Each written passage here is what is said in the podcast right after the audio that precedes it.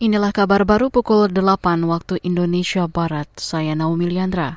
Konferensi tingkat tinggi KTT G20 di Bali akhirnya menghasilkan deklarasi. Presiden Joko Widodo mengatakan, awalnya G20 Bali Leaders Declaration diragukan oleh banyak pihak. Kata dia perdebatan paragraf penyikapan terhadap perang di Ukraina berlangsung alot hingga tengah malam.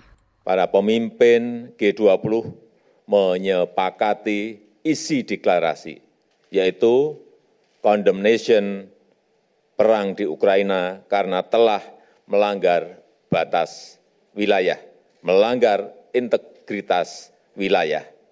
Perang ini telah mengakibatkan penderitaan masyarakat dan memperberat ekonomi global yang masih rapuh akibat pandemi.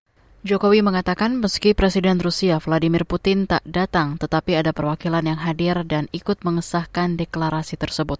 Jokowi menambahkan pemulihan ekonomi global juga tidak akan tercapai tanpa perdamaian. Oleh sebab itu, ia juga menyerukan agar perang dihentikan.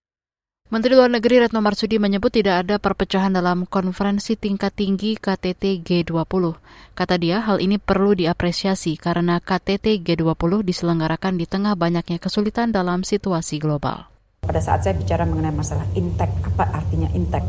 Tidak ada satupun dari pertemuan-pertemuan G20 yang dibatalkan. Tidak ada satupun side event yang jumlahnya ratusan yang dibatalkan. Dan tidak ada satupun negara anggota dan negara undangan yang memutuskan untuk mengdisengage dari diskusi dan negosiasi di dalam G20. Menteri Luar Negeri Retno Marsudi menekankan gejolak di tingkat global membuat dunia kesulitan. Kata dia, KTT G20 dapat dijalankan dengan baik karena dunia menaruh kepercayaan pada Indonesia yang bertindak sebagai presidensi KTT G20 kali ini.